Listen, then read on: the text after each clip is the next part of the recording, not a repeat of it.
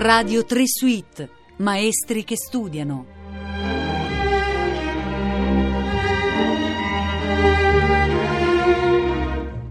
Buongiorno, in questa puntata vogliamo provare a capire come ci si prepara se il proprio strumento è un clarinetto, in che modo si deve studiare, per quanto tempo, soprattutto se si ha a che fare con un'orchestra come l'Orchestra dell'Accademia Nazionale di Santa Cecilia di cui si è primo clarinetto. Ce lo facciamo raccontare proprio da lui, da Alessandro Carbonare che abbiamo al telefono. Buongiorno Alessandro. Buongiorno Nicola, buongiorno a tutti.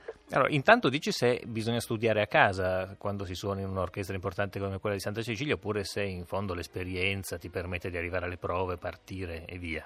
No, no, no, bisogna sempre studiare a casa.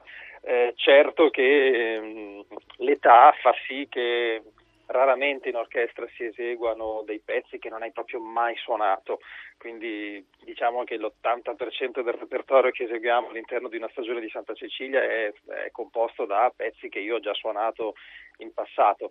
E quindi diciamo che insomma pezzi già conosciuti però questo insomma, non vuol dire che non debbano essere riguardati, riletti a casa, insomma, si arriva sempre alle prove con una, con una buona preparazione, ci mancherebbe altro. Poi quando invece si eseguono dei pezzi che non si è mai eseguito, allora ecco lì la preparazione è più importante perché io cerco sempre di, di recuperare delle registrazioni, magari la partitura, adesso su internet è molto facile trovare le partiture di, di, di, di tanti pezzi e quindi arrivo davvero preparatissimo alla, alla prima prova altrimenti è un disastro. Insomma.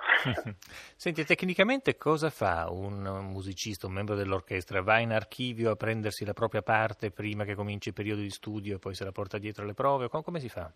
Sì, il nostro archivio ci dà le parti sempre 15 giorni prima, però se vuoi puoi richiederla anche prima dei, di questi 15 giorni e, e, niente, insomma, ognuno di noi si porta a casa la parte se la studia. Ecco. Poi, eh, ripeto, io voglio sempre avere con me una registrazione del pezzo se questo pezzo non l'ho mai suonato. Ecco. Quindi eh, a Santa Cecilia c'è anche un archivio audio quindi qualche volta si va anche in archivio audio e si chiede anche la registrazione del pezzo, però diciamo che in genere a casa si riesce a, a trovare tutto quello che serve, insomma, da questo punto di vista. Ecco. Ma quando tu lavori con la registrazione del pezzo, ti metti lì ad ascoltarla con attenzione e concentrazione come se stessi suonando tu, oppure te la metti su, sull'iPod e poi vai a passeggio e intanto... Come, come, fai? No, no, no, no, no, mi metto nel mio studio con la, parte, con la parte davanti, mi segno tutte le entrate degli altri strumenti, magari eh, insomma le cose che mi sembrano più difficili, eh, insomma alle parti che mi sembrano più complicate, insomma faccio un segno particolare, faccio un segnetto particolare al quale dedicherò più attenzione successivamente e no, no, proprio la, la, la studio come, come, non serve a un granché ascoltarsela mentre, mentre fai footing o mentre cammini per strada, insomma te la devi ascoltare con la parte davanti, perché dopo dovrai eseguirla con la parte davanti, quindi devi capire che cosa succede sotto. Insomma, certo. ecco, diciamo. Senti, clarinetto ti permette di rimanere dei giorni senza studio? Dei giorni no, magari un giorno, un giorno, ecco, un giorno me lo posso concedere. Ieri, per esempio, ho suonato al Quirinale, per i concerti del Quirinale abbiamo fatto il concerto di chiusura della stagione ed è stata una bella, una bella, una bella botta di, di, di ore di musica perché abbiamo fatto le prove anche al mattino. Quindi oggi mi prenderò una pausa ma ecco oggi basta, domani, domani si ricomincia. Insomma, quindi... Perché se no che cosa succede? Se no succede che i muscoli labiali, i muscoli che stanno attorno al labbro, si, insomma, perdono di, di, di, vigore, perdono di forza e dopo è molto difficile riprendere. Eh, per un giorno perso di studio diciamo che ce ne vogliono tre almeno di, di, di studio soltanto per riprendere il livello che c'era prima, insomma. E quindi è sempre importante non perdere non perdere troppi giorni di studio, anche in estate, magari, vabbè, io ho un'estate che è sempre particolarmente piena, ma chi ha la fortuna di avere un'estate più o meno tranquilla deve cercare di non perdere troppi giorni di, di studio, altrimenti ragazzi dopo è, è un disastro rimettersi a posto. Senti, e per quante ore bisogna studiare e, e quando invece troppe ore fanno male al tuo corpo e alla tua testa? Ecco questa è la classica domanda, ma quante ore bisogna studiare? Mm, mm. È sempre molto difficile rispondere perché chiaramente non esiste una, una, una, una legge che, certo. va, che, vada bene per tutti. Tu, dici io, tu, tu, come fai? Sì, sì, io sono sempre partito dal presupposto di studiare quando ho voglia, però questo ho voglia non deve accadere troppo raramente, insomma, devo cercare di avere voglia tutti i giorni. Ecco. Quando smetto di avere voglia, smetto di studiare. Quindi eh, mi sono accorto che a volte è molto più interessante, molto più utile, diciamo, studiare un'ora e poi andare a fare un giro e studiarne altre due magari alla sera, piuttosto che sforzarmi di studiare tre ore di continuo al mattino. Ecco. Io ho sempre, ho sempre cercato di studiare proprio con, con il desiderio di studiare, quindi se questo desiderio veniva a sparire dopo, dopo, mezz'ora, dopo mezz'ora smettevo, sicuro che comunque la voglia mi sarebbe ritornata più in là. Ecco, non bisogna esagerare, insomma, se io non ho voglia di studiare per due settimane, ecco, questo è grave. Ecco, questo, questo, non deve succedere, mai. Ti prendi a calci da solo, diciamo, in quel caso. Eh, bisogna prendersi a calci da solo, ma ripeto, poi per fortuna io ho, ho un'attività abbastanza abbastanza piena, quindi non posso mai troppo permettermi di, di, di, di, stare senza studiare, quindi ho sempre qualche cosa da fare, per fortuna insomma, sono, sempre, eh, sono sempre attivo. Certo. Senti, studiare quando non hai voglia significa che poi quando tu studi, che sia un'ora, che siano due, provi piacere, è una cosa bella per te studiare. Assolutamente sì, è una cosa bellissima, è sempre un cercare di, di, di, eseguire il pezzo che hai davanti con minor difficoltà e quindi eh, è molto bello perché ti accorgi che magari, che ne so, quattro mesi prima quel passo non riuscivi ad eseguirlo adesso invece ti viene con grande facilità, insomma sono piccoli. Studiare per me vuol dire avanzare step by step, gradino dopo gradino verso qualche cosa che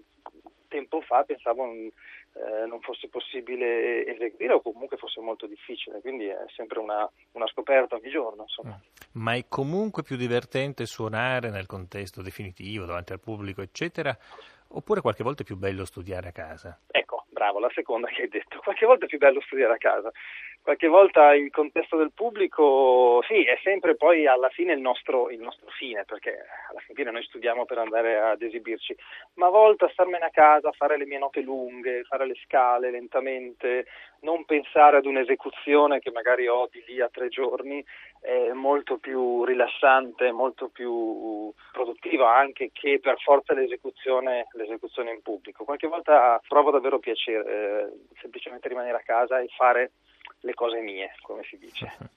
Senti, prima di cominciare a studiare, tu fai ginnastica, fai stretching, prepari il tuo corpo in qualche modo? No, no. So che c'è chi lo fa, soprattutto i violinisti, so che hanno c'è un, un medico francese che ha inventato un sistema per scaldare le, le, le, le mani dei, dei, violinisti, ma io sinceramente non uso nulla del genere. Diciamo che eh, cerco di cominciare a suonare a pochi passi, cioè a, che ne so, a attacco il clarinetto da freddo e suono un minuto e mezzo, poi smetto 30 secondi, poi magari suono 3 minuti, poi smetto un minuto, suono 10 minuti e poi a quel punto comincio a suonare veramente. Ecco, cerco di andare un po' per piccoli passi. Però per esempio mi ricordo tanti anni fa seguì una lezione di Maurice André, il grande trombettista francese, tra l'altro recentemente scomparso, il quale diceva che eh, lui cominciava a studiare senza cercare il bel suono e solo dopo due ore poteva permettersi di cercare il bel suono sul suo strumento. Quindi per due ore faceva soltanto esercizi sulla tromba ma con, eh, con i muscoli labiali molto, molto, morbidi e soltanto dopo due ore si permetteva di fare qualcosa di più vicino diciamo, al suono che lui stava cercando. Quindi era proprio una ginnastica particolare per lui. Senti, il metronomo è un tuo compagno di lavoro? Sempre ce l'ho. Io a casa ho una decina di metronomi, non, eh. non mi spazio per casa, sì, sì, assolutamente. Spazio per casa perché ne perdo in continuazione, però il metronomo è una cosa per me fondamentale, assolutamente. Io studio tutto col metronomo e, e mi diverte tantissimo anche. Senti, qual è il primo suggerimento che tu dai a un giovane clarinettista, a un tuo allievo? Eh, è molto semplice, suonare lentamente. Mm io lo dico sempre a tutti, suonate lentamente, voi avete troppa fretta, siete giovani, volete andare velocemente perché è giusto che sia così, però nella musica eh, purtroppo questa regola non vale, siamo ancora molto, eh, molto all'antica da questo punto di vista, bisogna cominciare lentamente, fare in modo che le dita capiscano dove devono andare, che il cervello capisca come deve muovere le dita e questi passaggi e, e, devono essere sempre eseguiti in maniera molto ma molto lenta. In questa maniera i ragazzi pensano di perdere tempo, perché pensano che, di, di, di, impiegare più tempo ad imparare un passaggio. In realtà invece una volta imparato il passaggio questo rimane veramente per degli anni.